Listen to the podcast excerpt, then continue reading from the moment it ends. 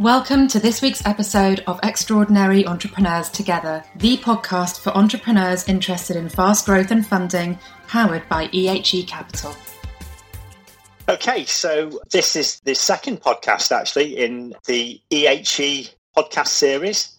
In the first podcast, we talked about, you know, myself and Gary, and obviously Gary's joining me again today. And in the first podcast, we kind of discussed a little bit about mining Gary's entrepreneurial background and some of our successes and well, badges and scars, really. And we also discussed EHE Capital, and you know, we kind of touched on some of the stuff as to why a little bit different, a different way of funding, and why it was aimed at out and out entrepreneurs, supported by entrepreneurs, and delivered by entrepreneurs. So today, what I thought we'd have a chat about is something we call the four M's, now, the four M's actually stand for mentoring, mindset, membership, and money. And we'll go into each one of those items. But ultimately, what they add up to are the entrepreneurial freedoms that motivate you and make you want to get up in the morning and thrive, kind of thing. So, you know, I think it's fair to say that EHE aims to deliver value well beyond the remit of maybe traditional investors. And we do that by providing kind of four key ingredients high velocity growth, again, that's where the mentoring and the mindset and so on, that kind of support comes in. And it's all kind of centered exclusively around the entrepreneur themselves. So let's, you know, go into each one of these things. So let's start with mentoring. And I know, Gary, you know, your background, you've mentored many, many entrepreneurs. So I'm sure you've got some pretty interesting things to say about that and maybe some stories about it as well. Uh, thanks, Guy. Yeah, I think it's a key part of the growth of an entrepreneur and his business actually, or her business. And I've been mentored myself. I can remember quite early on in my entrepreneurial career somebody saying, Gary, you don't know what a good finance director is. And you can imagine my egotistical self goes, hmm, I think I do. And I'd say, you know, that could be 15, 20 years ago. And I'd agree now that I didn't at the time. And that was a really bit of good advice. And I've worked with some excellent finance directors over the years. And at that time, I didn't know what a decent finance director was. And then flip that on the other side as chairman and investor in other companies. I can remember sharing, I think it was the second board meeting where the CEO brought in a salesperson to deliver a presentation. And it was pretty obvious to me that this person didn't quite know what they were doing. And so afterwards, I quietly shared with the CEO, you know, my honest opinion that this person wasn't right. And he took affront to that, actually, same as I did when I was thinking about the FD. And subsequently, he sacked that person 18 months later. So, you know, there's a maturity curve, I believe, for an entrepreneur. And where you are on that actually has nothing to do with age, actually. It's just where you are on your experience and maturity as a character and understanding yourself, really because an entrepreneur can't do everything. Often they think they can, often they have to at the start, but they need to know where their strengths are and where their weaknesses are and how to cover them up and to get people who have been there and done it to help and advise them. And that's a really key part. Yeah, I 100% agree with that. And I can actually, one of the first people I brought in to help me was a finance director as well. So, common trait we have, Gary, that we're not great with figures we want them presented in a way that they're easily understandable, simplified, and we can digest them. But yeah, absolutely agree with everything you said there. And I think another problem actually is that, you know, you've mentioned that entrepreneurs don't know what they don't know, and I 100% agree with that. You know, sometimes they don't realize that they do lack experience in certain areas, and in other areas they're really good and naturally really good, and that's what really they should be concentrating on. But I also think that sometimes entrepreneurs don't know where to look for help and maybe are a little bit afraid to ask for it because it's seen as a weakness. So, and I think that's where, you know, effectively where probably non exec come in. And, you know, whether that's a non exec because you've taken on funding and, you know, a non exec is introduced to your board to protect the shareholders' interests at that point, or whether it's a non-exec that you bring on board during your development. And you know, for me, you know, I wrote a blog in it actually a few months ago that I think it was one of the top five things I did when I look back at some of the successes I've had. One of the top five things was bringing in a non-exec, and I wish I'd done it years earlier because they brought in experience that you know, made me kind of sit back and look at the way I was doing things and improving certain areas.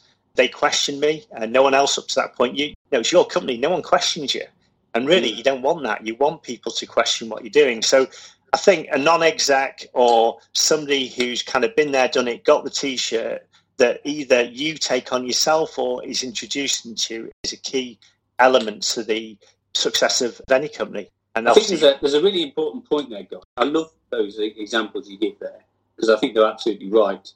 But what the perception often is of the entrepreneur is that he gets questioned in the boardroom and therefore egotistically he or she is a bit nervous of that confrontation and looking perhaps a little behind the game. But where the value of a non-exec is, is not in the board meeting.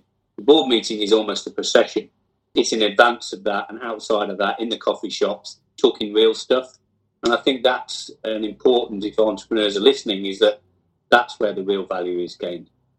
Absolutely.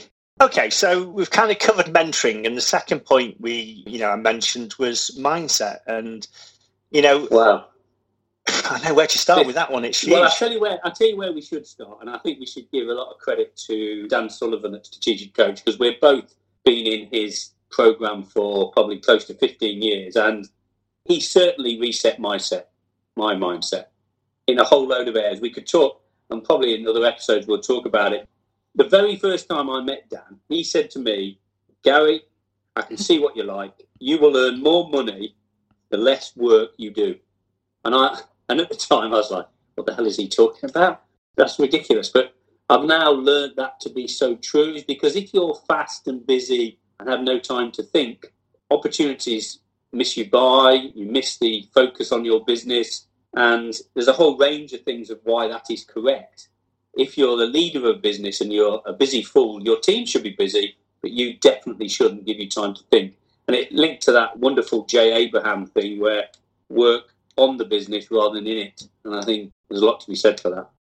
Yeah, and you know, mindset, you know, you have to have the right mindset every day that you go into the office. And it might be, as you've absolutely correctly said, you know, and Dan had a similar effect on me with some of his, you know, the lessons he kind of taught us both. And yeah, he he's a master of mindset. And I think when you you know when you're going through tough times, actually, that's when mindset is the most important thing because you've got to see past the tough times and you've got to have the mental agility, you've got to have the mental stamina and just the ability to have a look at the situation pragmatically and calmly work out the way that you're going to get out of the situation that you're in. And, you know, that is absolutely mindset driven. So I think mindset comes into its own when you're under pressure and it helps you deal with that kind of pressure, the day to day pressures, the one off pressures. You know, COVID's a great example at the moment. Who'd have realized the effect that that would have on a business? Imagine if you're a business in the events industry, for example, you know, how do you reset and then say, okay, well, look, this has happened. We've got to deal with this. We've got to bring some money in. We've got to absolutely fundamentally change the way that we do things. And that's all kind of driven by mindset. Uh, can I build on that, Guy? Because I definitely identify with that. The one the bit that I find interesting is that I used to have two faces. I used to have at home panic like crazy face with my people that I knew and trusted. And then I had my work because I had a senior team and you build a team around you but you don't share that with them. There's two faces. You've got to give them absolute positivity. As you say, this is what we're going to do now. This is the plan. I've worked it out. What do you think? And work it out together. You can't take your own personal worries and share them. I think it's a leadership thing, really. You have to take them internally. Absolutely. Yeah. And I think there's different types of mindsets as well. You know, we're both members of the A360 community, which is a, it's almost like a community of people who are really interested in the future of technology and how it's going to affect their business moving forward. And, you know, Peter Diamandis is the guy that leads that. You know, he's a close friend of Dan's. He talks about having an abundance mindset and actually rather than kind of you know, perhaps listening to mainstream media all the time and all the bad news stories and you know, all the stuff that happens on a day to day basis that isn't good, which the media's great at telling you about that. What you don't hear about is the really great stuff that's going on. And actually, when you peel everything back, you know, the abundance mindset says that we are humanity is improving all the time. When you look at a graph over, you know, for the last two or three hundred years, we are becoming more and more abundant. Now, don't get me wrong, there are absolutely areas that need to be improved on, and there are anomalies to that. And, you know, some nations, for example, are richer than other nations and so on. But we are, as a race, heading in the right direction consistently and becoming more and more abundant. And, and the reality is that, you know, we've, man over the years has dealt with every single major catastrophe that's ever happened to them and they've found a way around it and they've moved forward and you know carried on improving all the time. And it's that kind of you know that's another really important mindset having an abundance mindset and a mindset of you know the what can be achieved and, and looking at things positively. The one thing i love about the strategic coach community and the abundance community they're both hugely positive. People in there are positive. They look at the world in the right way yeah. and they look at the opportunities and they look at how they can improve the world in either very small way and in some cases big ways. You know, that is a mindset, really important one for any entrepreneur. It is. Avoid the CNN completely negative news, I think it stands for. I think that's his mantra, isn't it? Yeah. And actually, you know, uh, in terms of media, the newspaper and the news, I've never, probably for the last 20 years, I've not watched them.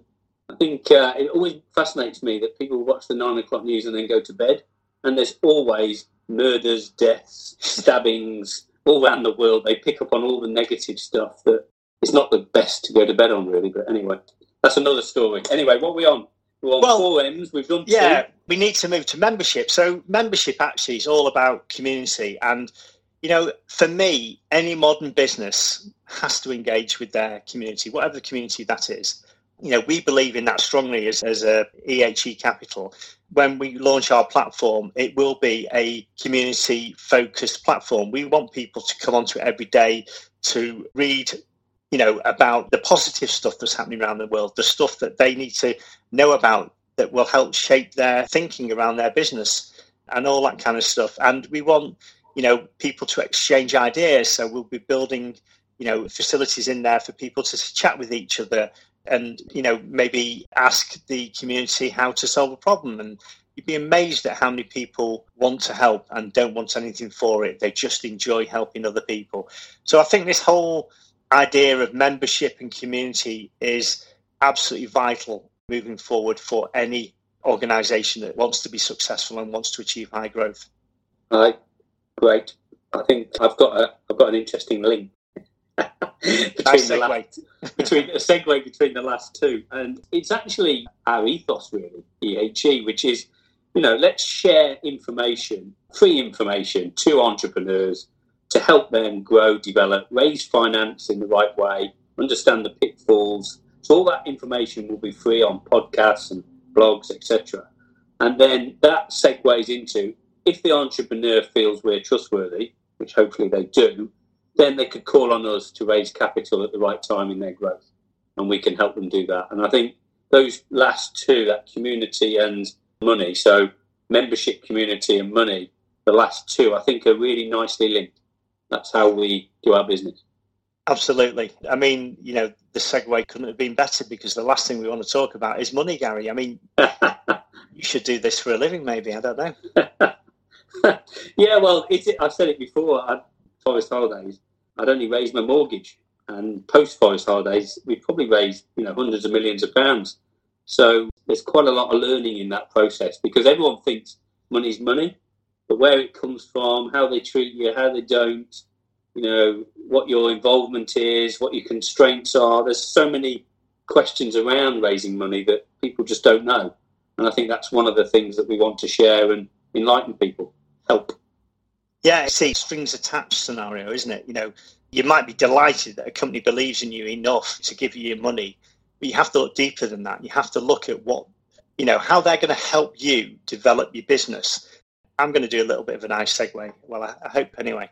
Back to the, you know, the whole mentoring thing in the fact that, you know, you can take money off probably a number of companies in reality, but what you're looking for is you're looking for a company that understands your mindset as an entrepreneur and wants to work with you with that mindset. What you don't want is you don't want somebody coming into your organization that perhaps hasn't even run a business before and certainly might not have the same entrepreneurial mindset as you. So it's important you look for a partner that gets entrepreneurs, understands the need to take chances, take risks, not run it by spreadsheet, but still have very sound financial management accounts going on in the background so you know exactly where you're up to with your cash flow, you know, with the profit and loss and everything else, the balance sheet that comes with it.